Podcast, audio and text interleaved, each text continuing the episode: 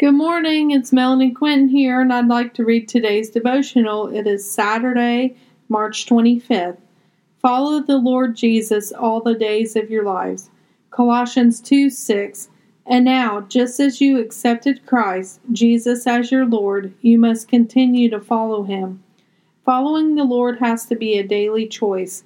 We should not stop following when things are turning out different than we expected or hoped for.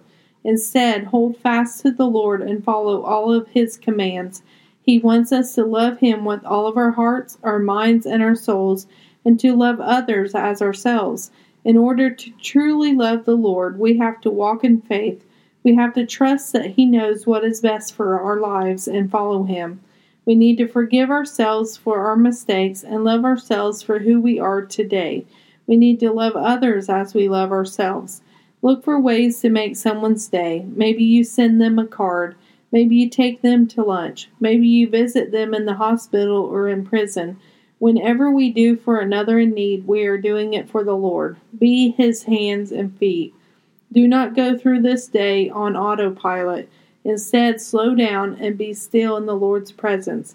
Ask the Lord to send you where you need to go. Ask the Lord to show you how to love others as yourselves.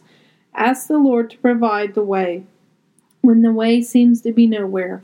Do not lose faith. Do not lose heart. Trust the Lord and He will see you through this valley.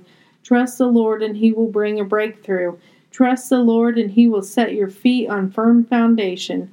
Even if we have faith as tiny as a mustard seed, the Lord is there with us. He will save us from the fire. He will keep our feet on solid ground. He is for us. He is not against us. And since the Lord is for us, why wouldn't we want to follow Him all the days of our lives? May the Lord show you the way today and always. May He send grace and mercy your way this day.